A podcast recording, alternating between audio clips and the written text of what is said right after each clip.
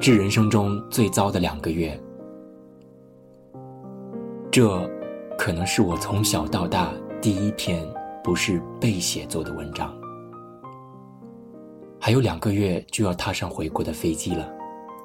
现在我打开电脑写作这一篇文，意味着又是一天过去了，意味着离下一次考 ICT 又近了一天，离回国又近了一天，离向大学投递材料又近了一天，离拿到大学的录取通知书又近了一天。其实说我要一步一步慢慢走向成功，我真的有那个时间吗？满打满算，我只剩半年的时间，把一切申请大学的事宜准备好。说老实话，时间真的很紧很紧。而我也后悔过，为什么以前的自己没有好好珍惜过时间，以为还有大把的青春可以挥霍。不过，以前的事情。谁都改变不了。现在的我只能每天啃那本近千页的 ICT 指导书，抄单词、背单词。我也在心里暗暗嘲笑自己，离下一次 ICT 还有一个多月，现在倒知道要努力了，真不知道以前都在干些什么，以为自己能耐很大，于是便不怎么努力。仿佛也就是眨眼的功夫，离开家已经大半年了。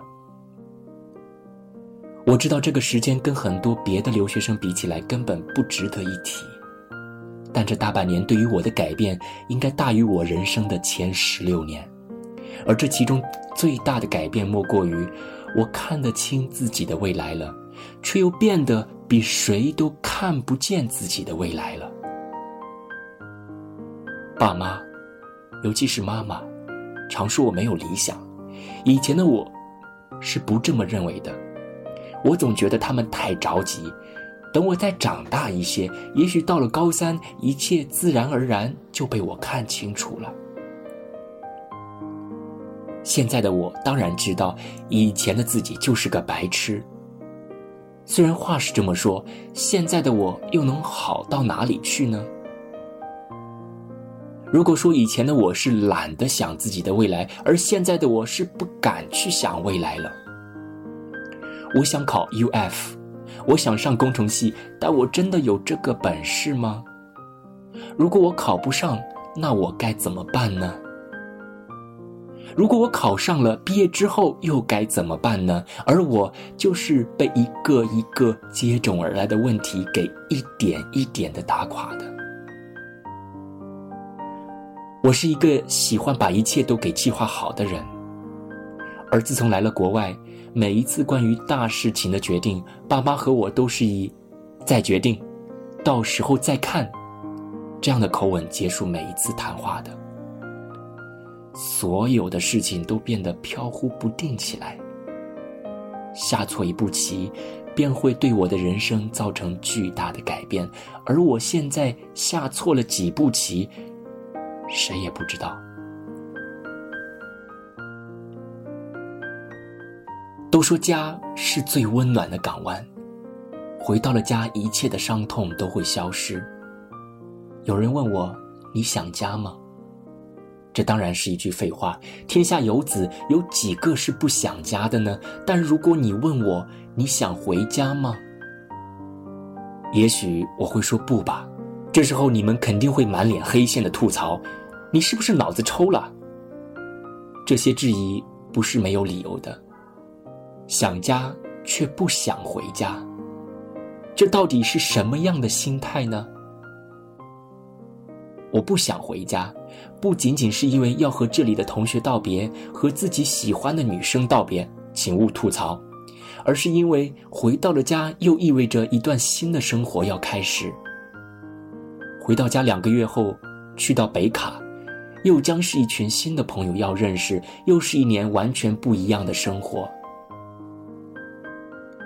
有人会觉得这样的生活很刺激，每天都有很多的新意，但我却是最讨厌这样的生活的。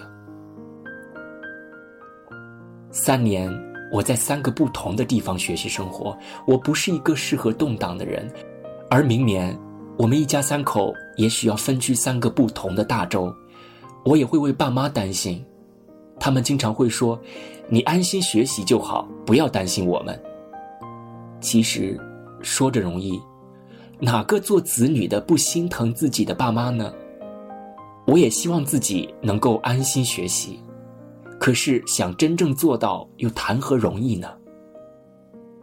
比起拿到一个好的 offer。我更希望爸妈能好好的过，但事实上，我拼了命的想拿到一个好的 offer，不就是为了能让爸妈过得更好吗？每次和奶奶聊天，她总会说一句：“程月啊，一个人在国外不容易，要多照顾自己啊。”其实，有哪个人的生活是一帆风顺的呢？我完全有能力一个人经受住在国外的种种不便与挫折，但最近这两个月，生活对于我来说也变得不是一件容易的事情了。令我伤心的事情一件一件的把我的防线击溃，而很多事情的变革，也让我明年以及大学的去向变得越来越模糊。还是那句话，现在的我。不是懒得去谈未来，而是没有勇气去谈未来。在很多人的眼里，我还是那个十分天真、十分幼稚的小季。也许我的经历比绝大多数同龄人都要少，但平心而论，生活对于我来说从来就没有容易过。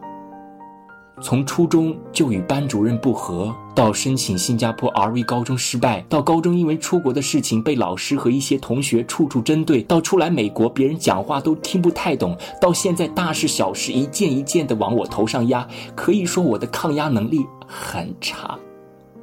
但说句实话，我真的有些扛不住了。当然，生活不是用来抱怨的。今天眼泪打湿了枕头，明天它还是会干。每天睡觉前，我都会对自己说一句：“Tomorrow will be a better day。”我希望生活会是如此，我也愿意相信生活一定会是如此。这篇文章写到这里，应该就要结尾了。先对所有看到这里的人说一句：谢谢你们的耐心与时间。写这篇日志的时候，我的眼泪掉了两次，这是我来到美国第二次哭。我也希望这是今年最后一次哭了。虽然说起来这很丢人，不过眼泪也是人生的一部分。希望一个月后或者半年后看到 SAT 成绩的时候，我都能以微笑来面对。二零一五年四月八号，季承月。